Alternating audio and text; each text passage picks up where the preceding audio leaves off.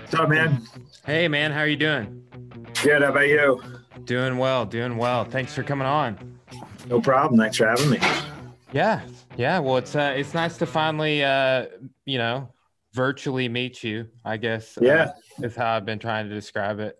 I've been uh, been talking with people. Uh, I mean, I have a studio here. I have people in from my state, which is Arkansas, but I talked to people from all, all over. I had a guy from um, the UK on the other day, so it's been a lot of virtual meetings. Yeah, that's one of the things that's been uh, one of the positive outcomes of all this has been people are figuring out how to connect digitally more, and we've had a lot more conversations going on. Like, I mean, before this, a lot of people didn't know what Zoom was. Now I feel like we all are on it. Yeah, you know, like what happened to Skype? Yeah, Yeah, yeah. was that came and went. Um, I can't remember the last time I Skyped. I feel like Instagram and Facebook killed Skype, and then for some reason Zoom came in and got them all. I feel like Google yeah. got, Google's got a target on on Zoom though with uh, that Google meeting. Oh yeah, That's that a good is, one too. But Yeah. this is good because you can record it and It know, does. It's, it does well. It's and it's gotten a little better. I feel like over the last few weeks. Yeah, it's had to because so many people are on it, but also the massive volume they had in the beginning, they had to upgrade their servers and all that stuff. But now the volume it's decreased a little bit, so now we got the benefit of the upgrade and less volume. So yeah, it's better service. Yeah, excellent. Yeah. Well, man, I started so you know along the same line of conversation. I started following you on social media. At some point, we became friends on Facebook. I don't remember I don't know how or through who, yeah, but you were always posting uh, the the most motivational stuff, and I was like, I, I remember one time just sending you a message, and I was like, hey, I don't know you, but you post great stuff. Thank you. you know, but then my, it- my wife makes fun. My my wife, uh, she'll be on the treadmill and she's going through Facebook. She's oh, I like that. She's like, damn it, it was my husband again. Ah. she's like, he got me again. Oh, so I'm always catching her with my posts. Yeah, man. But they in you know, then I started kind of noticing I'm the you know, you run an academy, you coach, you got successful fighters and, in all sorts of organizations, and you're doing like great stuff to go along with just posting motivational things on Facebook, which is what I Yeah. I talk about. Yeah, so um, I started a project. Uh, we're probably like three years ago, where I just wanted to see what would happen if I posted positive stuff every 15 minutes for 24 hours a day, and see if my following would change. And it was this wild thing. I did it for a year and a half, and I stopped it about three years ago. And my followers, I, I'm close to maxing out the people that can follow me on Facebook because, and I literally was hand typing them. Like I would go on a spreadsheet and I just typed out random quotes, just thinking in my head, like positive stuff, motivation, stuff, whatever, just stuff. And I'm getting it out, out, out, out, out. And I was just pounding it out. And uh, so I used a spreadsheet. I uploaded it through um, Hootsuite. And so I yeah. set it up for automatic. And I was doing a couple days at a time. So I would sit there and I would just think about the philosophy I believe in and what I coach and teach and whatever. And, and I was just doing that. And it became this exercise. And then I, I, I felt like I kind of ran its course with that. And then I just got into the habit of, you know, constantly reposting positive stuff I run into, you know. So whenever I'm on on my phone, online, whatever, if I see something that resonates, I, I just I put it out there because in today's times in particular, where there's just so much negative garbage, I've made a point. I don't want to talk politics. I don't want to talk religion. I just want to talk about human performance, relationships outside of the religion and politics zone. And just to, you know, my whole thing is how do we be a better human? You know, that's the whole point. Yeah. Is uh, so is that a philosophy that you feel like you picked up through training martial arts or outside of martial arts? I mean, it's all connected. Uh, I think martial arts, when you do it long enough, you really do find yourself, and that becomes the better human part of it. Um, being a competitor for a long time, I feel like those years it was all about me. And then when I let that side go and I really just focused on coaching and training and I started thinking about other people, there was an evolution in my understanding of how to communicate my martial arts. And then it became not just communicating it, but what's the value I want to provide with what I'm doing? You know, do I just want to create champions? Do I want to create better people? Do I want to create all of it? You know, but just over time, you just got to think it through. And just I got to a place where, yeah, being a better human is just the the the simple thing. When you're done training with me at some point, you move on. You don't want to train anymore. You can't. You've got another interest, whatever. I just hope you look back at the time you spent with me and you feel like you're better. You're a better person for it. And it doesn't matter if you're a professional fighter, you know, doctor, lawyer, school teacher, student, doesn't matter. You know, we all train together, we all do our thing, but when time's done, I just want you to look back and I want you to feel like, okay, I'm better for the time I spent there with him. Mm-hmm. It's that simple. Yeah. Great, man. That's that that's a positive outlook for sure.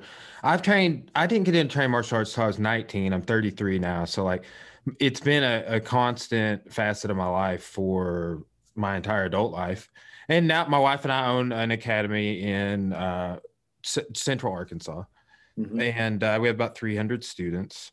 So it's, um, but it's been a constant growing process for me, and I've accrued so many uh, values derived from lessons that just from things I've encountered with people on the mats, off the mats, at competitions, competing. It's it's been a wild ride, but it's definitely forged me, I would I believe, into a better person, you know. Yeah, it can go it can go multiple ways. I mean, I know a lot of people that I don't respect in the business, and I know a lot of people that I do.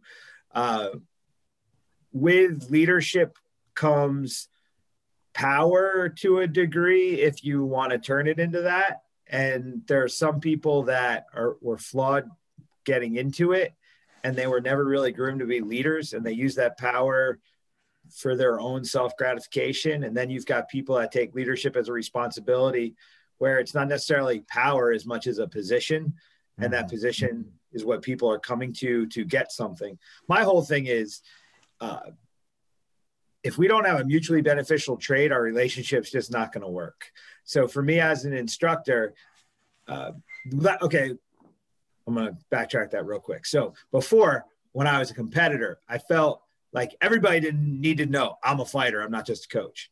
Now I get, I'm 46 years old. I haven't fought. I did my retirement fight when I was 40, but I hadn't fought a lot before that. But it's been a good six years since I've competed. And people come in and they're like, oh, you fought?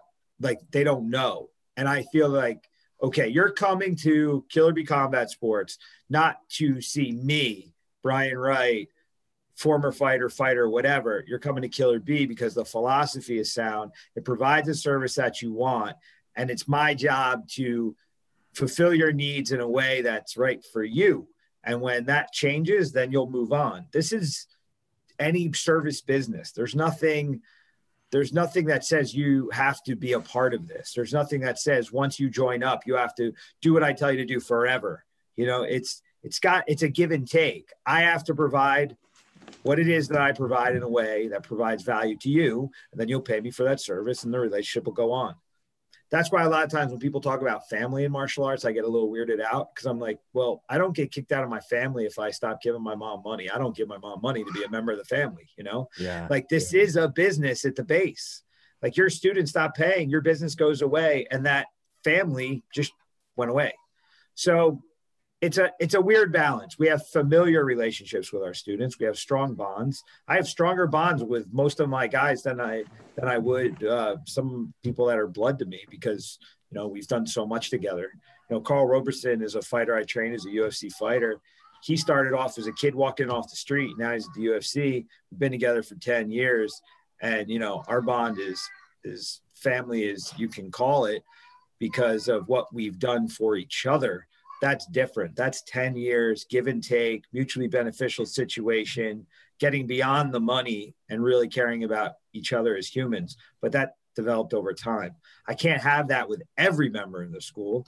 and you know we can never lose sight of the fact that yeah at the end of the day this really it's a business we have to take care of our people if we take care of people they'll take care of us which gives us the ability to take care of our own families and pay the bills and all that kind of stuff so it's a it's a weird thing and i think it just takes time to really understand how it all fits together um, when i was young i totally didn't understand any of this stuff and i screwed it up horribly for a very long time I readily admit that. I think I was a jerk off until I was 40, and some people still think I'm a jerk off. So whatever. yeah. All right. Yeah.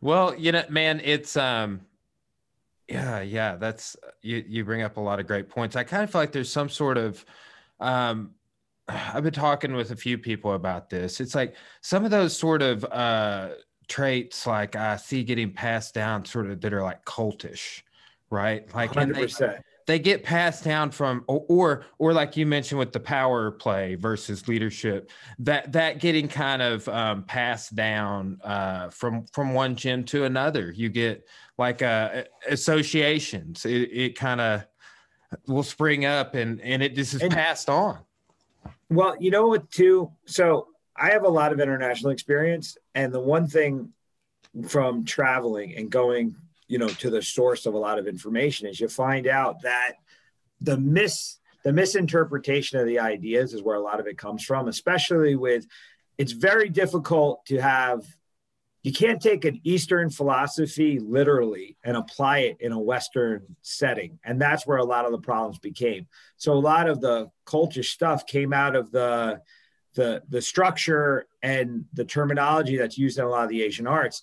And people created so you have so like the, the japanese language it's it's a figurative language in a lot of ways. Like so take one punch one kill. Mas Oyama made that famous with kyokushin he said one punch one kill he didn't mean you're going to learn how to punch and kill somebody with one punch he took that from swordsmanship where it was one slash one kill he took that idea that it's the same thing from western where we say is um, shoot for the stars and hopefully you'll land on the moon. That's what he meant. He didn't mean keep punching a rock until your hand becomes a deadly weapon. Yes, your hand could become a deadly weapon, but again, the idea was not learn how to kill people in one punch. It was take this this concept of perfection and strive for it every day. But the caveat that they don't throw in is that you're supposed to also understand you're never going to achieve it, but it doesn't mean you don't you stop trying to achieve it. That's the beauty of that but we lose that in translation a lot of times. So you get people that haven't, you know, they haven't gone deep enough into the philosophy of their art, or they haven't gone deep enough into where these ideas are coming from. And then they apply a Western literal translation to it. And then they create a cult around ideas that are hollow ideas. And for me, I, I came up in karate and it was, it was, when I was a kid, it was like when you became a brown belt, it was when you started to get cocky and you really started to abuse the people below you because that's what happened to you. And it's the same thing I see happening in the Brazilian Jiu Jitsu circles a lot too. Yeah. So you get this cycle of violence where, as a white belt, you're getting beat up and they're telling you it's good for you. You're learning a lesson. Have faith, it'll all work out. No, it doesn't. It's not supposed to work that way. You're supposed to be taught. The belts are supposed to be there as a marker, not as more and more permission to beat up people below you. And that's why my thing is I got rid of belts. I got rid of that rank and structure kind of situation in my facility. And my whole thing is on an individual level, if we're better each day, that's all that really matters. And we're only as fast as the slowest person. We're only as strong as the weakest person. And you've got to, instead of standing on the shoulders of the people below you, you have to reach down and pick them up. Um, so I get every once in a while uh, we'll get in mat on the mat we're training and you see somebody that's got a high level of skill someone with a lower level of skill i put them together people are like well you're telling that guy he's got to give up his workout today and i'm like you know what if he gives up a couple rounds to help that guy get better today he's going to have a strong training partner who's going to push him tomorrow and now all of a sudden instead of having one guy who's better than everyone We've got a rising tide of talent that's constantly challenging and pushing. Now, all of a sudden, the entire room is better. It's not just one guy standing above. The object's not to be the best in the room, the object's to be the best, period. So we want to be able to take on all comers, not just the guys in the room with us. And that's where that's where it gets lost. And that's where you see a lot of competitive gyms too. You know, you'll get a couple professional fighters who you know, they beat up everybody in the room, but then they'll struggle in their own careers and they're like, I don't understand. I'm better than everyone else in the room. Well, your room's not that strong because you never helped it get stronger. You just beat it up. Oh man, that's so I gotta ask about spar like what's the sparring culture in your gym like? I have a really sound philosophy. It's really simple. You give what you get, you get what you give. That's it. So if if you if you push me, I'm pushing back and I also try and explain to guys that the main thing is is you have to you have to let the ego go and you have to be a man about this an adult about it. I can't say this man. I have a lot of women in the gym too that that actually fight, but uh, you have to be an adult about this. Meaning, if someone's really being a jerk off and pushing too hard, instead of trying to crush them, there's a time to crush them. We all know that. If you're in the gym, every once in a while, there's a whooping that has to be handed out. But if you see that is not going to go across as a positive, sometimes you have to step back and say, yo, stop, slow it down, chill. Like, take a deep breath. You can't win sparring. Sparring is when we try to do things, it's where we go to get better. It's not where we go to win the round or beat somebody. We have to be challenging ourselves to be better. Oh, my son's peeking in right in the corner. That's him, yeah. so uh, my boys are wreaking havoc in the background here. But um, yeah, so my whole thing with sparring, it's it's we have to remove the ego as much as possible, so we can go as hard as possible without getting hurt. I mean, I have I have people at the highest level. I mean, I have two people in Bellator and one in the UFC right now. You know, and so I'm not talking about a philosophy that doesn't work. I mean, our philosophy works because you got to look at it like we're NASCAR you are the car. If your car is broken down on race day and it can't go as fast as it can go because you've been abusive to it, you're not going to win the race. So we have to train day in and day out in a way that allows us to get up tomorrow, go to school, go to work, or train again. Like we have to do this every day. So we have to have a professional approach to it. And the amateur looks at it as a hobby and doesn't care. You get hurt, I can't come to class, who cares? But for those of us that make a living doing this, we have to be able to do this day in and day out. Mm-hmm. So sure, do we push limits? Do we take risk? Absolutely, you have to. It's the fight game. But you know, 80 to 90% of the time, we have to stay in a zone where, yeah, we're safe and progressive and able to get up again tomorrow and keep on forging ahead. So when we show up on fight day, you're never going to be 100% because con- contact sport, but you want to be as close to 100% as possible. So that's yeah. simple. And we straight we spar little gloves we go. Like we go go. Like people don't like to come and spar with us a lot of times because they think we go too hard but our injury rate is so minimal because there's a progression to it. There's levels to it. And as, if you're respectful of the levels the levels mesh. And then we can go at a high level and we don't have to risk so much is a difference in that level like when you're in fight camp versus out fight camp are you guys kind of always running fight camps with as many fighters as you have right now um, I'm I am perpetually in fight camp. I mean, I have it's this crazy. I'm going. I'm going to Bellator tomorrow. I've got Shaun Teed fighting on Thursday night.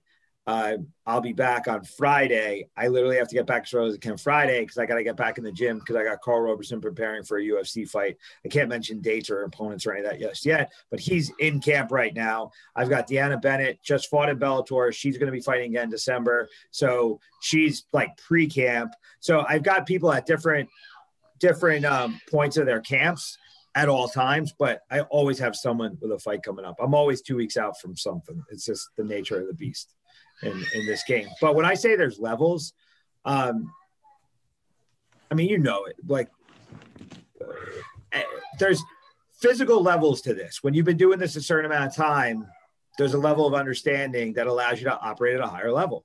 And then, you know, you got guys that start out, they really don't know what they're doing.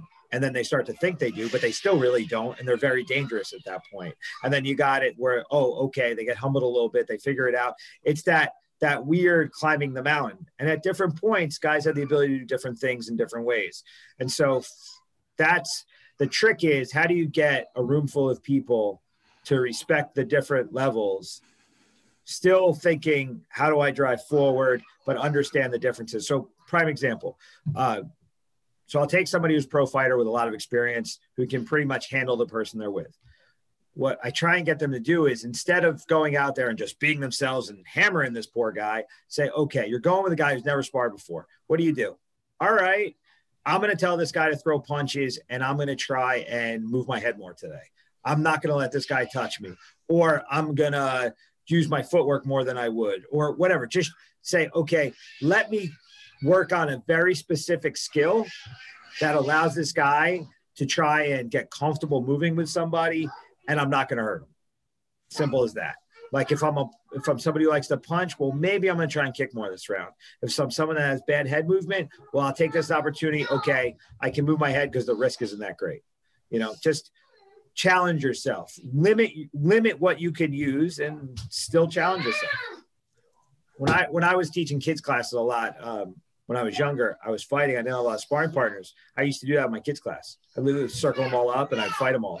And people are like, why do you have such good footwork? I was like, because I've got a dozen 10 year olds that are super fast and crazy, and you can't tell which way they're going to go. And I basically play tag with them every day. So, yeah, my footwork was really good. you can learn from anything. Yeah. Oh, man. I need to start teaching kids again. Yeah. Kids are a huge value because the thing with them is you have to conform to them and that's what makes a good teacher versus a bad teacher is when you think people have to conform to you no no no. Adults maybe it's adults are more malleable that way but kids are kids. You have to break through to them. So you really learn how to take like say you have concept a and you learn how to deliver it a hundred different ways because it, you have to get it through to them so you learn how to be a better communicator, which means you have to understand your art more fully. Kids are kids are like the best test of do you know what you do or not? Because you got to be able to communicate it to them in an effective way. Yeah, man, we have a huge uh, kids program here, and uh, I do te- I do teach kids a couple of days, but I it, it's jujitsu, but mm-hmm. uh, we have striking as well, and it's um, man, my wife does a fantastic job and we have some great assistance. But it is um, I for six years, I think I taught every one of the kids' classes. That's that's a grind, man. It's yeah, a grind. Yeah, those are the days. Man, I did that for I did that for 20 years, man. Oh, Not wow. that long. No, 15, 15 years that of I was teaching all the kids classes. That was I was teaching kids class five, six days a week you know, I had a kids program with 100 kids in it. Then I stopped teaching kids for a couple years. Um, now I've got a kids program coming back, and it's an MMA program, so I split it up. So they get striking, they get wrestling, they get jujitsu, a little bit of everything. Actually, for their attention spans, I find it keeps it moving a little bit quicker for them, having the different skill sets to focus on. Um, there's the one side of it where you're like, am I watering it down because I'm teaching them the different things? But then the other side of it is, if you can link it all together and if you have a philosophy that makes it all make sense meaning body mechanics stay the same throughout if you have continuity somewhere i find that's what keeps it together and it doesn't get too watered down. And it keeps them going keeps them motivated. So i actually uh my son my seven year old started doing it. That was the reason kind of got me going with kids classes again because uh, it's time for me to hand it off to him. Yeah. Yeah um, so you've got um, you've got an academy that has a lot of fighters in it, right? Uh, I would say a lot. I mean, I don't have like the, a dozen, the largest right? fight team. I mean, between amateurs and professionals, you're, you're looking 15, 16 people on a high level. I've got four. I've got four pros right now. Three of them are in big shows. One of them's flirting with a big show right now. So it's good. I'm not complaining at all. I have a I have a very solid program right now. Okay, so you have that. Like, what about um, like the culture in your gym with that er, versus do you have a lot of people that train with you guys for uh, just a hobby? Yeah, ninety nine point nine percent of my membership will never compete. Um, it's and it's completely fine with me. It's it's almost two different hats I wear. I have my professional coaching side, and then I would say the recreational coaching side. Um, I don't treat it recreationally. I treat it professionally. I treat so I, what's cool with us is that the pro side of it keeps us really on the cutting edge of where we need to be. You know, what's happening right now is what we're involved with in the world. So that trickles down to my members. So they feel like they're a part of something that's constantly changing and evolving and growing, which is cool. So um, you know, uh, you can come into my class on a Tuesday night. You come into my kickboxing class on Tuesday. You'll have everything from people that have been they're here with us for days to UFC fighters on my mat that are taking my class because the fundamentals are sound. So it's it's uh it's a wide range, and I, I look at it like fantasy camp to a lot of people that has a real value to it. Like you could watch UFC and then come in and train the different things that you're seeing on there. Like I had, I taught a particular armbar the other day, and um, what's her face? Um, oh my god, uh, Mackenzie uh, Dern. Mackenzie Dern, yeah, yeah. Got that armbar the other day. She had her foot I, caught in, yeah. I literally taught the setup from Mount where she did the where she sliced the bicep and then transition in the armbar. I literally taught that the day before. So my DMs on my Instagram, I had like 50 people like, "Oh my god, you showed us that yesterday. I can't believe she just pulled that off." I was like, "Yeah, that was pretty cool to just real time for them to have that. That was just mm-hmm. one of mm-hmm. those weird coincidences." But having moments like that is always fun and it's cool and it's what keeps people coming back because they're like, you know, we feel like we're a part of something that that uh, is current. So do you base like your class plans on that, or do you have like a curriculum structure, or, or what? What's your approach with that? Uh, I definitely have. Um, I have a curriculum, but yeah, I, obviously you have to have flexibility in terms of how you present it based on the people you have in front of you at the given time. So, uh, I have my attitude about teaching people is what I call general to specific. Um, Michelangelo said that when he would carve a sculpture, he would give him like a block of marble and he wouldn't turn that marble into a sculpture. He felt like the sculpture was in the marble and he was just chipping away the excess layers. So for me, when I look at teaching, I feel like who they need to be is there. And I'm not so much giving them stuff as much as chipping away the layers so that they can discover it within them. So I start off general and get them moving and I get their confidence up and I get them to understand, you know, okay, this is how my body's working again. This is how I shift. This is how I do whatever. This is up and down. This is how I'm responding. And it's more of a process of pulling it out instead of jamming it in. Do you understand? Does that make sense? Yeah, yeah, yeah. yeah. So that's, that's, so I don't have beginner class, advanced class, whatever. We just have class. So we all train the same way but what's expected of you is different. And because again, the attitude in which I've trained everybody to to respect the new guy, like I tell everybody all the time, I see a guy get frustrated. I'm like, dude, remember when you were him? So shut up and respect that. Be for him what you wanted that first day. And that kind of keeps us going where again it's we're pulling people forward so we could all work on the same skills in a given day but the speed in which people are doing it the level of understanding it's varied and all over the place yeah. But that's okay. That's the process. I tell everybody on the first day, I'm like, do you feel good? And they're like, I'm so frustrated. I'm just like, good. Have you ever done anything right the first time? I sure haven't. Like, you're supposed to be an idiot today. Yeah. Yeah. That's, I, would use those same kind of reminders. Man, that's a, that's a uh, mind blowing metaphor about the sculpture. I'm going to steal that. Go for it. Man, like I'm a fine art background, so I have these weird metaphors I pull out of my arts background. Well, next time I teach, I, I see I, I teach uh, history um, at a college nearby. So uh, next time I go through Civ two in the Renaissance, I'll give you, I'll give you a nod. All right, that's awesome. yeah, I, I uh, there there are certain there are certain things that people say in, in times and like you know it just Trans yeah, I, it translates. I'm gonna give you a weird one. All right. All right so yeah. Uh, I was listening to Joe Rogan's podcast yesterday, and he was talking to somebody about aliens. So it's not about aliens. That did, there was no like, oh my god, I believe in aliens. I'm gonna talk about.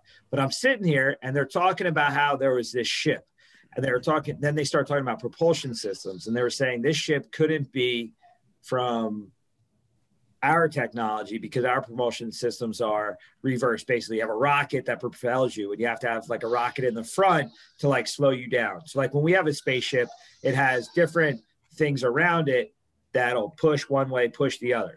Where this ship, they're saying its ability to move was radiating from the center. And I was struggling with a guy to get him to understand how not to lean into his jab so much yesterday. And then all of a sudden, I was like, wait a minute his hips were off and he didn't have control and he couldn't go fast enough because he's self-propelling and then he didn't have the rock to the front to stop him. And I just got into this weird space and it like made sense. I was like, okay, I got to pull him back to his center. I got to ground him a little bit more. And so when he moves, he's got to move more from his center. He's got to use his feet more, stop dragging, start pushing. Like it all started to make sense off of this weird thing I was listening to. So I, I, I so I, I, I was laughing. I told him too, I was like, I can believe where I figured your problem out but you just got to understand that there's opportunity to understand things everywhere. And that's where there's um, a zen saying that uh, I, I really believe it says if you have the ability to do one thing well you now have the skills to do everything well. Because it's the same process no matter what it is we're doing. It's different physical skills but the process is the same. So like you're good at hit like so you're you're a history teacher Yes. The same skill set you use to teach history is the same skill set you use to teach jujitsu. The same skill set you used to get a teaching degree is the same skill set you use to get your rank in jujitsu. It's the same. There's no difference. Yeah, I mean the methods are like I, I almost. um I mean, I approach them almost exactly the same way as a student. You know what I'm saying? When I'm learning, it's the same. I categorize yep. it the same. I document it the same uh, yeah success is success success. It's the same thing. It's just different arenas different groupings of information but it's the same process. Because we're humans. We function a particular way. We can only do things well one way you know? So it, it, it's if you so what i tell a fighter i say this to every fighter you could ask them anybody that ever fought for me. One of the last things i say to you before you walk into the ring or the cage or whatever is i say where's the most comfortable place you do this and they're all like, well, in the gym, of course. And I'm like, okay, so what's the difference between this cage, wherever we are in the world, and the mat which we train back home? There's none.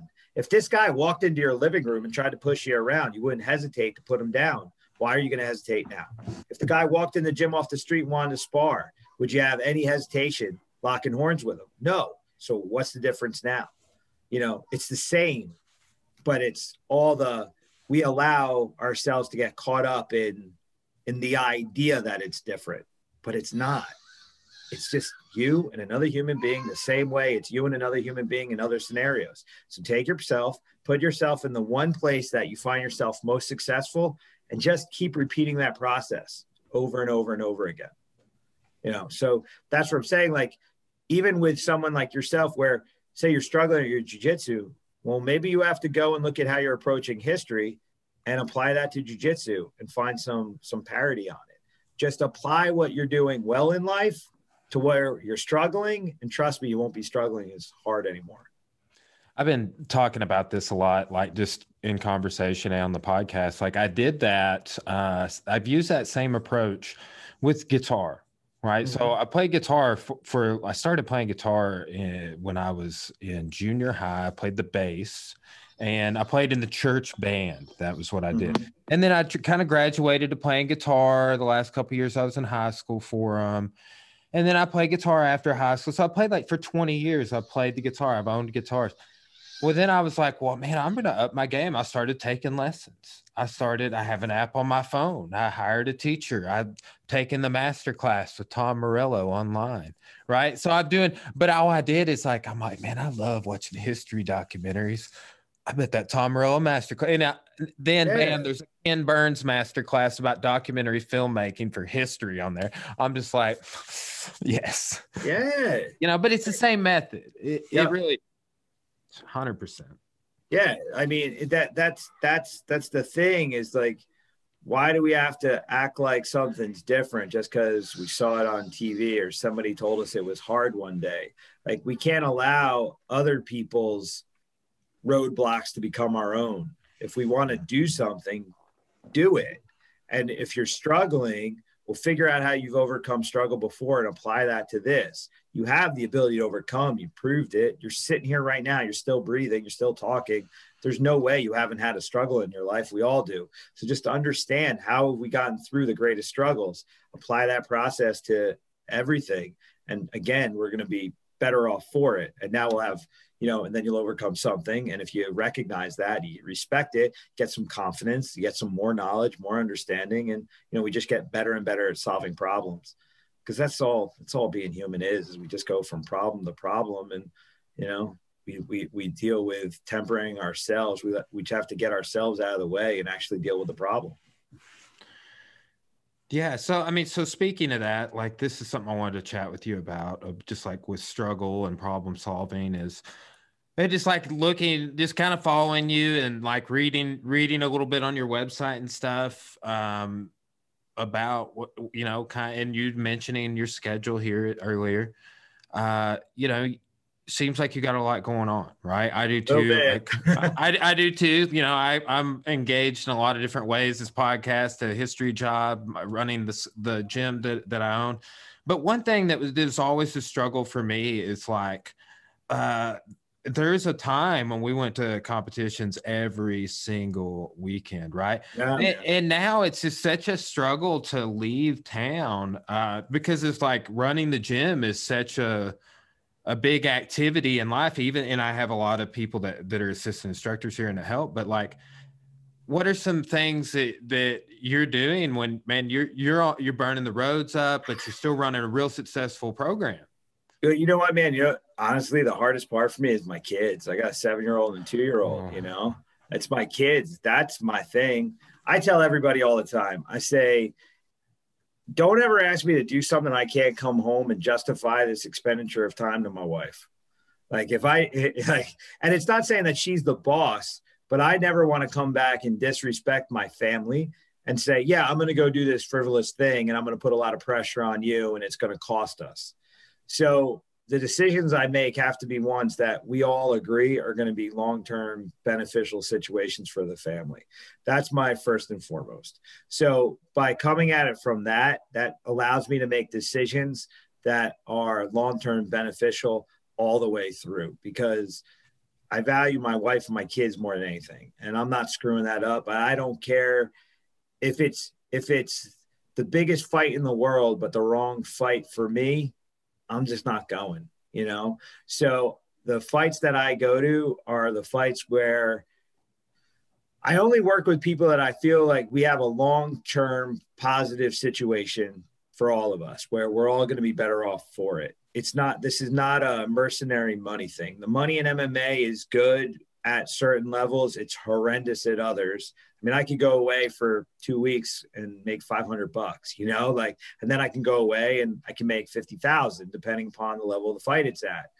But I'll take 500 bucks for a couple of years, knowing that the big one's coming. I mean, you got to invest that way.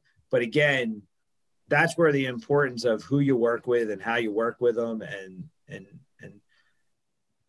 it's it's that relationship situation again where it's like I have to work with people. It's not necessarily that I can trust them. There is a level of trust, but I have to know that I can actually do something good with them and it's going to pay off. So if I have to go away for a week, like I'm going away because COVID screwed everything up. Usually on a fight, so Teed's fighting on mm-hmm. Thursday night. Without COVID, I would have shown up on Tuesday night late. I'd be home Friday morning. Now, because of COVID, I'm seven to 10 days every fight because I got to get tested. I have to pass the test. Then it's like, it's crazy. They bring us in, they put us in a bubble, can't do anything. So there's a lot going on. COVID's like blown the whole process apart. So, yeah, like I'm going away for seven to 10 days at a clip. Gym's got to survive. My family's got to survive. Like we all have to do, we have to do.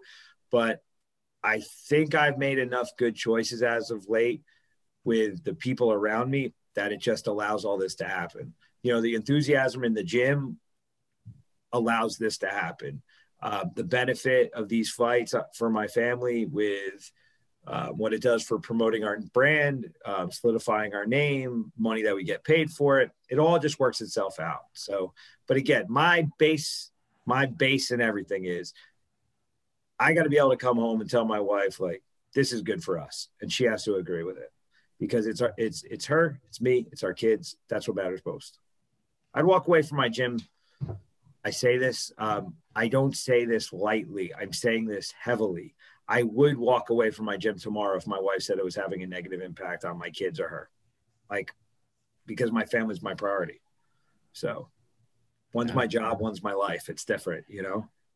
Yeah. And that's the way I look at it. So kids changed everything. Before kids, I would have I would have burned every relationship I had to win something. Now I don't really care.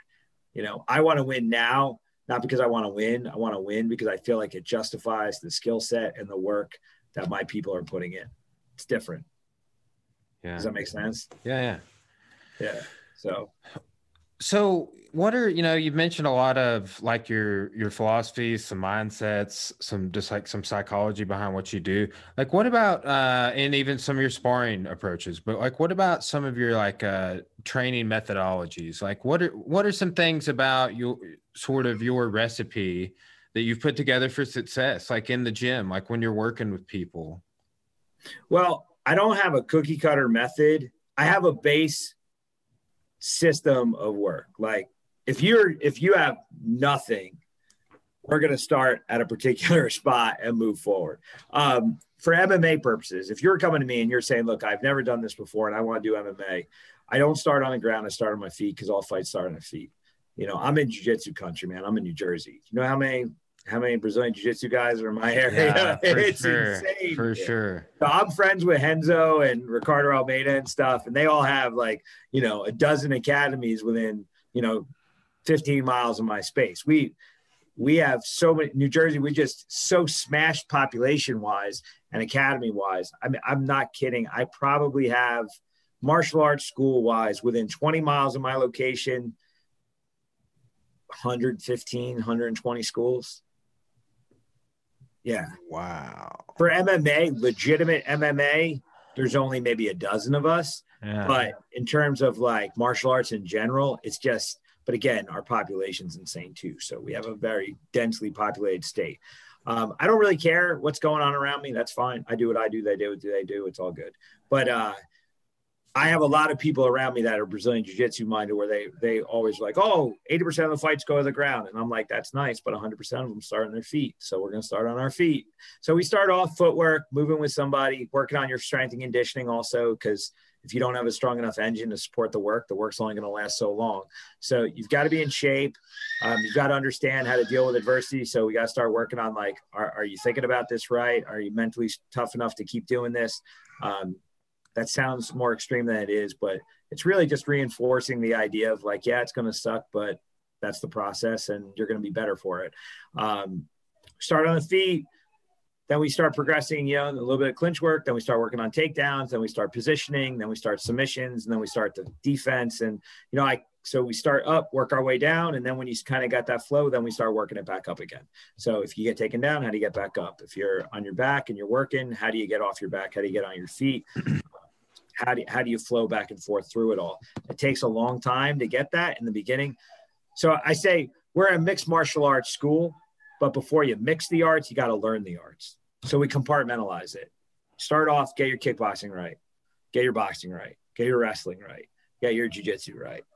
Then we'll start saying, okay, now you're kickboxing with takedowns. Now you're doing kickboxing with takedowns to positions. Then you're going from positions to submissions. Then sometimes we even start like, okay, we're going to start. You're on your back. This guy's on top. Now go from here. If you can get up, you can go from up. A lot of situational challenging stuff. So I constantly put people in spots where um, teach you how to maximize your skill sets. Then we take them away and say, how do you survive without without what you're most comfortable with and it's constantly just challenging people to understand how to survive all the different ranges of what we do so this methodology requires, I want to say a heavy hand, but it's not, um, I don't mean that in a negative way, just meaning you, I really have to understand you and what you need because situational drilling is only good if they're the situations that you need to be drilling. You know, you know what I'm saying? Yeah, yeah, yeah, for sure. Like if you're good at arm bars and all you do is arm bars, what's going to happen? Like, so, okay, gonna I, I, I was talking about this last night. Um, you only start on your knees, and then guys are like literally look like dogs with a chew toy, and they never really get anywhere. And they're just like, oh, I want to get my position, and it never goes anywhere. And I'm like, all right, it was a five minute round. You spend three minutes of it trying to wrestle with each other to see where it's going to start, and you didn't really start until you had about two minutes thirty seconds left. So let's get beyond that. Kind of accept the fact that we're on the ground already let's not go to our favorite place. Let's go to wherever it is. And then can you get to your favorite place? So if you like arm bars, you know, from top, well, flop to your back and say, hey, can you get to top? Because you only you don't want to just be your best in the best situation. You want to be your best in every situation. So you want to be able to hit what you hit from everywhere, not just that one place. And if you don't get it, you're screwed. You know, so mm-hmm. it's having that playful attitude where it's like, all right, let's challenge this. Let's challenge my skill set. Can I do this not just when I want, like not just where I'm comfortable, but from anywhere? Can I make uncomfortable comfortable? That's, I think, the key to success in everything. Once you accept the fact that uncomfortable is actually a comfortable place where you can actually learn and challenge and figure stuff out, then you just win. Now you're a winner. Like when uncomfortable is your happy place, you're good. Because if you're avoiding it, you're not gonna, you're never gonna struggle, which means you're never gonna be prepared when, for when the fight actually comes. Or so are all your classes like this MMA oriented? Do you have like a jujitsu program or anything like that also?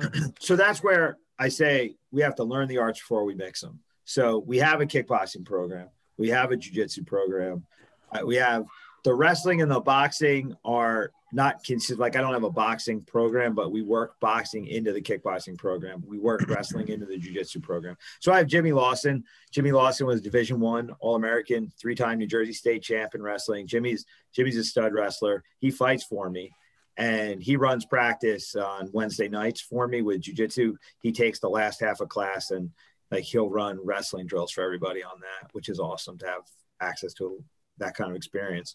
So you know, we just we touch on all the bases, but we definitely have like if you only want to strike, you're fine. If you only want to do jujitsu, you're fine. You don't have to do MMA. You know, that's it's funny. 90% of people come in, they say want to do MMA, they end up doing kickboxing anyway. like because yeah. wrestling and groundwork is not for everybody. Mm-hmm.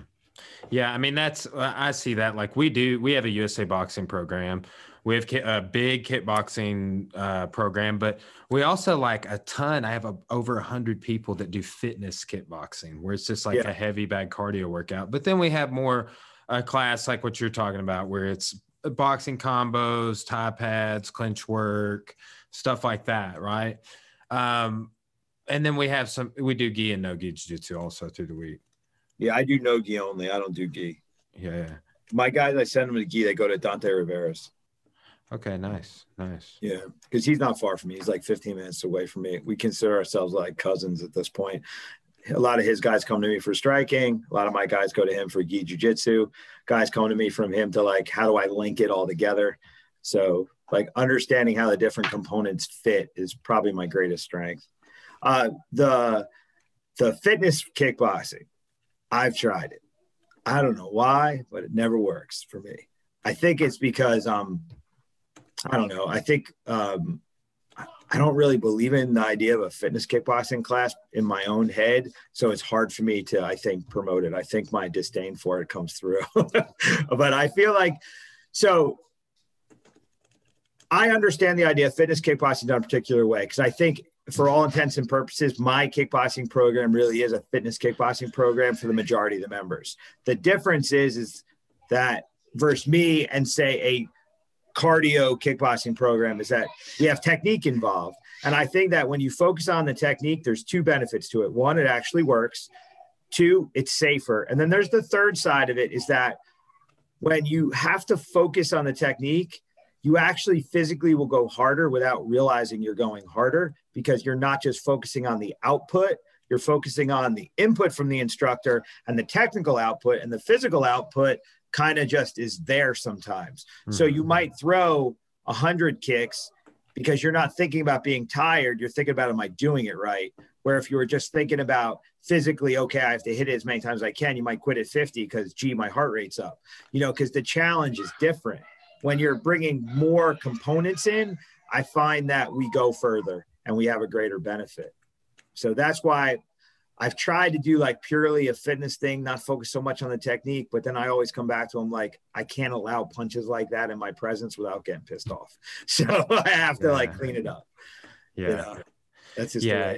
Yeah, yeah. No, I feel you for sure. And it's that's something like we were just talking about with our instructors the other day is like Uh, it's not a technique class, but like here are the base level things we want you to yell at them at all times. Like you know how yeah. like if you were in a boot camp, somebody would have they'd have commands for your push ups and your squats and like just something you'd learn in personal training. Like if you're coaching people, like I just kind of have those same sort of things that I want our instructors to do, like with their punches, with their kicks, with their knees, with their elbows, and it's the core things I would tell anybody doing boxing or whatever. Yeah, but it's more like straight punches, don't raise your elbow, you know, That's just like yelling at people and getting them pumped up. But um, and the, but the thing about it too is that the just from a structural situation, if somebody's throwing punches and they're flaring their elbows and stuff, they're going to have injuries over the long haul. So I would rather them do it right and be physically mm. safe than just being like, ah, let me just placate them, keep them happy, and keep them paying. Well, they're not going to be paying that long, and they're going to hate you for the injury you gave them.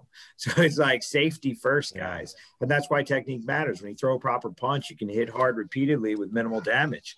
A lot of these people wailing away, hitting with the wrong part of their hand, throwing funny shoulder shots. You know, I've seen people blow shoulders out, blow knees, bad necks, bad backs, and I'm like, yeah, because you're just whacking away and nobody's keeping you accountable you know you've got to be accountable that's that's that's really important i gotta move over the sun's starting to come through yeah all right yeah, yeah so, it, go ahead no you go ahead go ahead Oh, I was gonna say. So, have you um have you ever done like an instructional or anything? Do you do you provide any sort of like digital resources for your students? Yeah. So, I started an online training academy, KillerBee.online, during the COVID situation, and uh, my WordPress site I built it on has been slowly collapsing on itself. So I'm switching to another platform.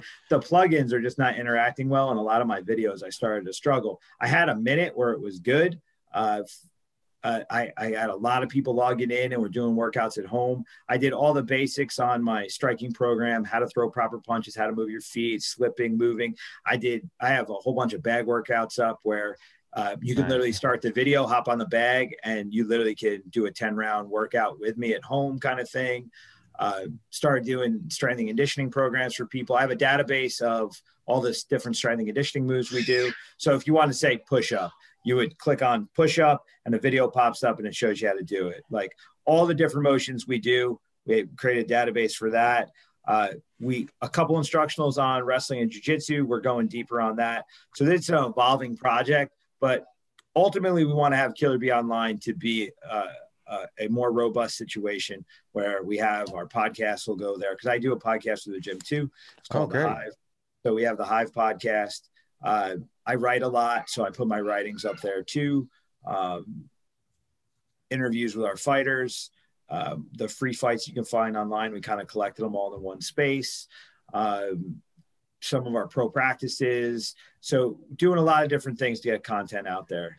Um, I think it's important in today's day and age too that uh, you know we have more digital resources. One of the cool things is is that people that signed up for Killer B Online and plus are in the school, they'll take class and then they have questions. They'll go online and they'll look up the combo we did in class and they can get all the details, which is cool. So it's just a great resource for students, not just people that can't come to us. And then the other one is I had this idea and I'm actually implementing it now is if you want to have someone give you another opinion, if you're a fighter with a fight coming up and you want someone to look at your opponent and to analyze, give you kind of like what you what we feel are the keys to success for this person. We'll watch your fights, we'll watch their fights, and give you a report on how we feel the matchup would be and the things you need to focus on. So we could be kind of a remote coach for you. Nice. Yeah. Yeah, yeah. that's that's a good service for sure. Because I mean, game planning is, I think, because of video and digital content, something that you can do much more these days. Yep. So much more Absolutely. available.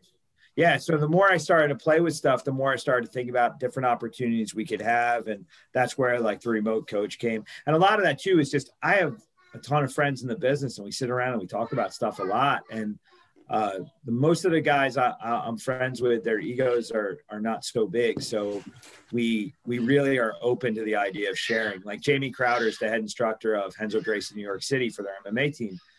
And he'll hit me up. I mean, he's changed my life with a sentence occasionally. And he, you know, and I showed like he came down and I was like, he was struggling during COVID, can't make a living, academy's closed. I said, come down, do a seminar with my guys, let's make some money for you. So he came down, did his thing, a couple nuggets he threw out there. I was like, wow, I don't think I'm ever gonna I'm ever gonna forget those. I think those are permanent parts of my curriculum now. And then I, I played around with him and I showed him a couple things, and then he was like, "Yo, I did that thing you showed me, and you know, it really worked. And I think I'm gonna use it with this guy who's fighting that guy." And I was like, "Okay, cool." So it's like this the exchanging of information.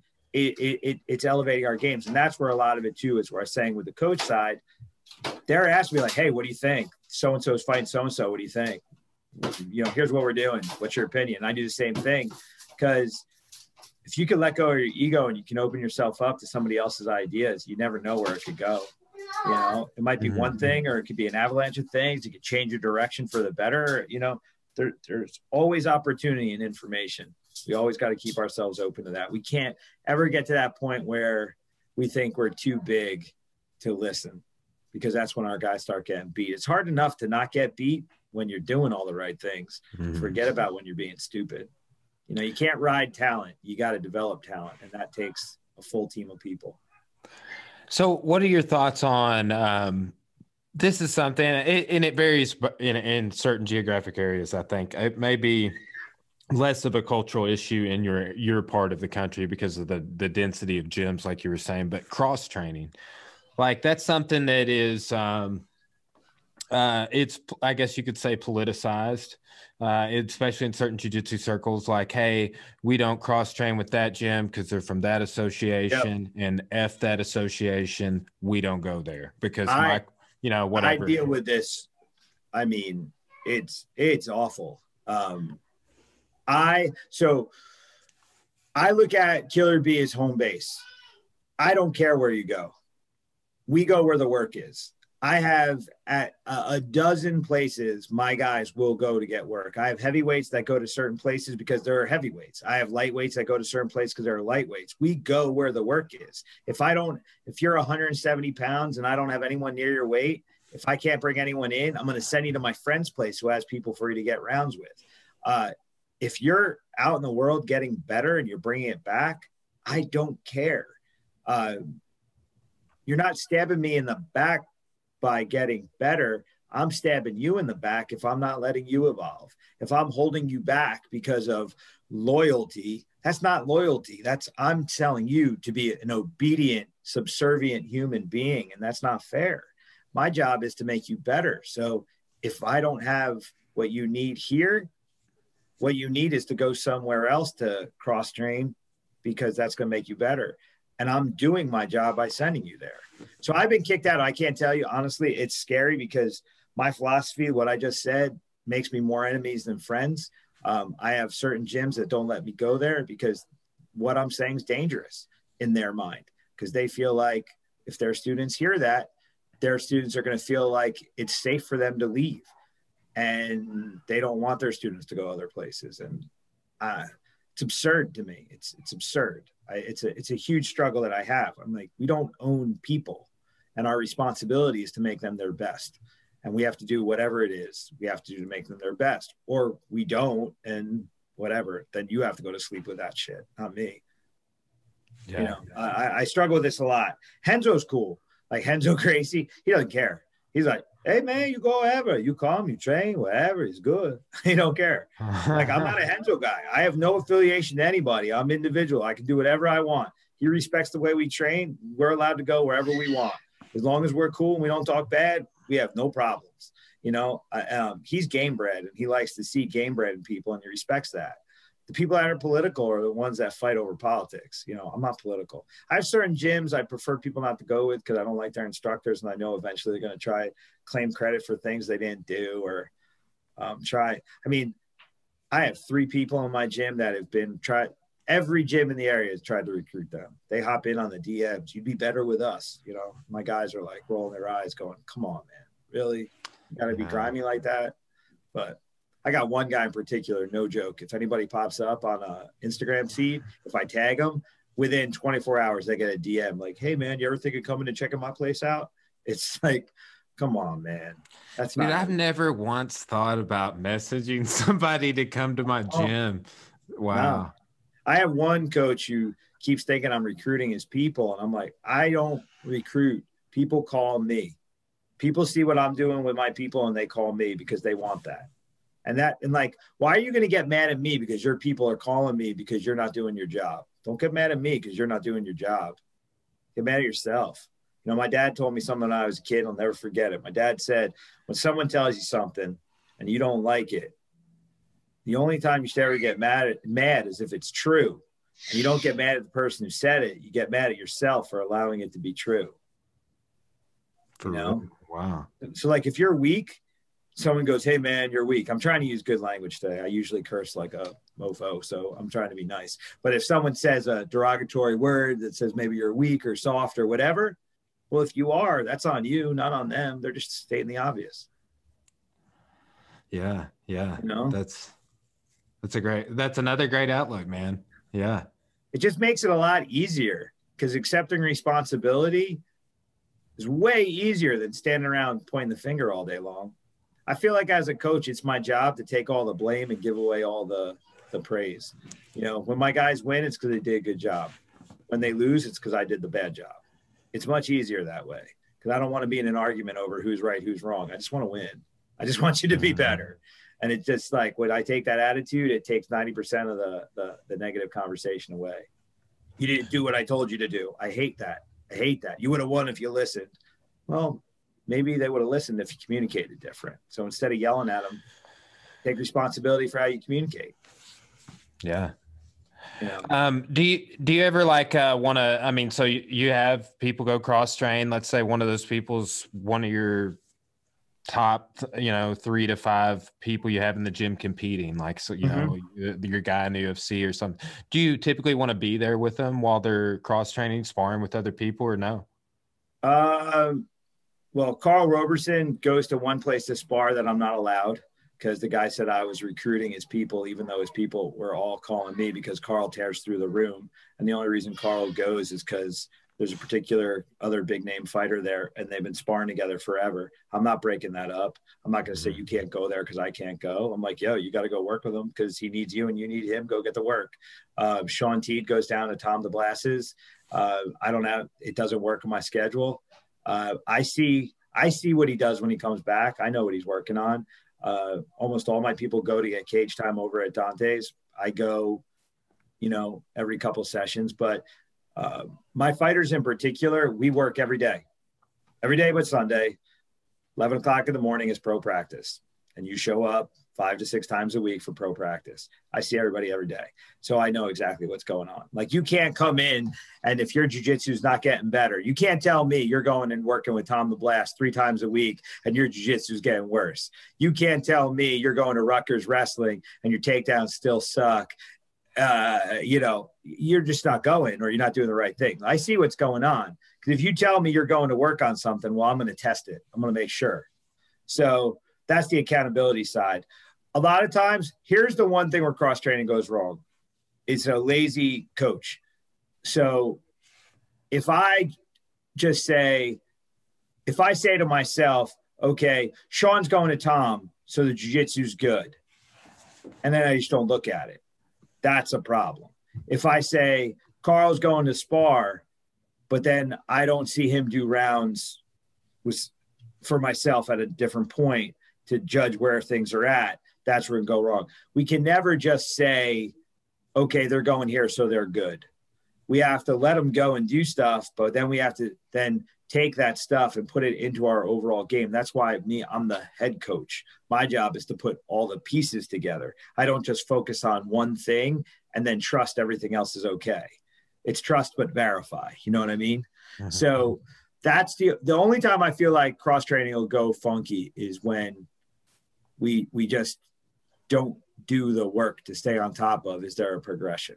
I see that all the time. But again i think i also think that almost all coaches outside of the highest levels are uh, riding talent instead of developing it. I think most people get somebody who's naturally gifted they ride those natural gifts until they run out.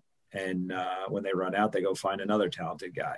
But that's my old cynical self speaking here. But you see it. How many times when you go to a tournament, you see a guy and you're like, I know he can't teach himself out of a paper bag, but he always has a revolving door of talent. But they all come from something else that they were naturally gifted, and they just push that talent out on the mat enough times to do some things. And for some reason, those guys tend to top out and then disappear. We all see it. It's in every it's in everything in every sport. To be a good coach, it's the one it's like, oh, they're here every year with the same group that's expanding and everyone's doing better. It's not just, you know, oh, that guy's super talented. Like, you know, you have the jiu-jitsu school with the, that has a, a high school wrestling coach as a best friend. And for four years, every year, they have a certain group of guys that do well on takedowns, you know, like you have to develop that talent. And uh, there's, and, and when you're young and you start out, if you get in that cycle, it could eat you up because the success of it on the short term, you just keep repeating that short term success and you find a way to be happy on that. See, the key for me was I'm never happy. So I just keep driving. I'm always like, I'm never, I never let myself get satisfied. I'm like, all right, we need more now. We got to do more now. We got to do the next challenge now. What can we do now? What's now? What's now? What's now? It's never, you I, I, I don't talk about last year. I talk about today. So like Sean Teed, Cage Fury, heavyweight champ. Okay, so what? Now he's in Bellator. He's a freshman in high school again. You know, it's his first dance in Bellator. Okay, you had the belt. That was cool, but you're a freshman again. Let's start over. You'll be the champ in Bellator one day. Okay, what can we do next? Like, are you done? Okay, if you're done, well, then I then you're done, and the cycle's gonna keep going with somebody else. But like, it's never over. When the challenge side of it's gone, you get complacent, and this career is gonna hurt you. It's a dirty business, man. This is brutal sport. If you don't have that challenge in you, somebody's gonna get hurt. Yeah, yeah. Man, last last question, Brian. I've, man, we've you've imparted a lot of knowledge. I've I've talked about everything I want to talk with you about today. Honestly, like this is all the stuff I was hoping that we could get into. So no, it's been fun though. I I I enjoy these conversations. Likewise, likewise. Um, so like on these practices, um, like let's say your pro practice, for example, what's mm-hmm. the length of that? Like what? How do you space like uh, duration of training time? What do you use as appropriate? It's a minimum of an hour. Uh, usually practice ends up being about two hours because I have to do work with each person individually over that time too. So the room trains as a group, but I break it up. So, okay. So say I had today, I had six people show up for practice this morning and every, all six of them have fights coming up. So five people are warming up and I'm doing pad work with one guy. And then I rotate them into drills and then I pull another guy off and then I'm doing work with them. And then I pull two guys off and I'm doing work with them. And everybody like, so I'm looking at my window of time with them and I say, okay, you're going to work consistently through this time. But I just make sure that everybody's gets 25, 30 minutes of, of me focusing on them and what they specifically need to do in that time. So that's that's the that's the hardest part for me. It's like, okay, how are we going to? Everybody's got to get their work in, and everybody's got to get me time. that's just the way it is. It's uh, that's the challenge. So yeah, yeah, it, it, it's um. I don't think there's a set formula to it because I think it's a fluid situation. So like Teed's fighting uh, next Thursday. He's fighting a guy who has finished all of his fights by submission. Um, he tends to get cracked and then he kind of figures out how to pull a takedown off and he has a particular takedown he does. So today i took jimmy lawson because jimmy's takedowns are are you know d1 level. So put the two of them worked with them. We did like three rounds of working. I had other people on the bag. Then i said okay this is what i need to get across to you now i need you to just keep going over it i'm going to come back to you again make sure where we're at hop on the mat did uh, three fives with Karl Roberson on the pads, hopped off to the next person, watched them on the bag, two, two other people to go do some drills. Then I touch base with everybody, make sure, okay, where you at? Any questions? Anything we want to focus on? All right, where are you going tomorrow? Because tomorrow, float day, everybody pretty much goes to different spots for wrestling or sparring, and I'm traveling tomorrow. So I just had to make sure, like, okay, where are you going? Uh, and then a lot of my teams coming up to Bellator with me because um, they're going to train with me in the practice room when uh, when Teed's resting. So we just keep the machine rolling along because I get I'm in New Jersey. We're three hours away in Connecticut, so a lot of my guys are just going to hop up to Connecticut, get some work in with me, so we stay on point through this week. I come back Friday, and you know, right back to it. I'll run pro practice on Friday and just keep keep the ball rolling. So in town, not in town, the work gets done. But when I'm in town, yeah, every day, got to deal with everybody. Last night I did I had to run there and late. I mean, I was on my phone last night. I had to drive I had to drive like 45 minutes each way on something. And uh, I basically spent the whole time touch base with my wife, talk to my kids, then called literally every single fighter going over, okay, this is where we're at this week. Um, where you at? How, how's that? Questions. How's that injury? How's your body? How's your mom? You know, it's, it's, it's a, it's a, it's a full commitment, man. Cause fighting is not a physical thing as much as it is a, it's a mental thing. It's human interaction. And, and uh, you got to make sure everybody's mentally prepared for the things that are coming up in their lives in line. So, last thing I'm to say, I had um, I was 27, and I went on a tear. I don't think I lost a fight for like a year and a half at that point. I was just I was murdering people all over the place, and uh, I had a fight, and my my one of my better friends, and he was a coach. Uh, his name's Dane DeRose. He was my judo coach and my sambo coach. Um, just really good dude. He came up to me and he goes, I got to talk to you. And I said, What? And he goes, um, You haven't lost a fight in a long time. And, you know, you won some really big things and, you know, you're feeling yourself right now. He goes, But if you're a loser outside of that ring, nothing you do in it's ever going to make you a champion. And it was like this earth shattering thing because my life was a little chaotic. I, um, partying a little too hard, too many girls, too much liquor. Uh, you know, my off time was was was fun. I was 27, top of the world, making good money, school's busy, cash in my pocket, driving a nice car, you know, just just doing what a dumb 20 something year old does. But he told me that and I was like, wow.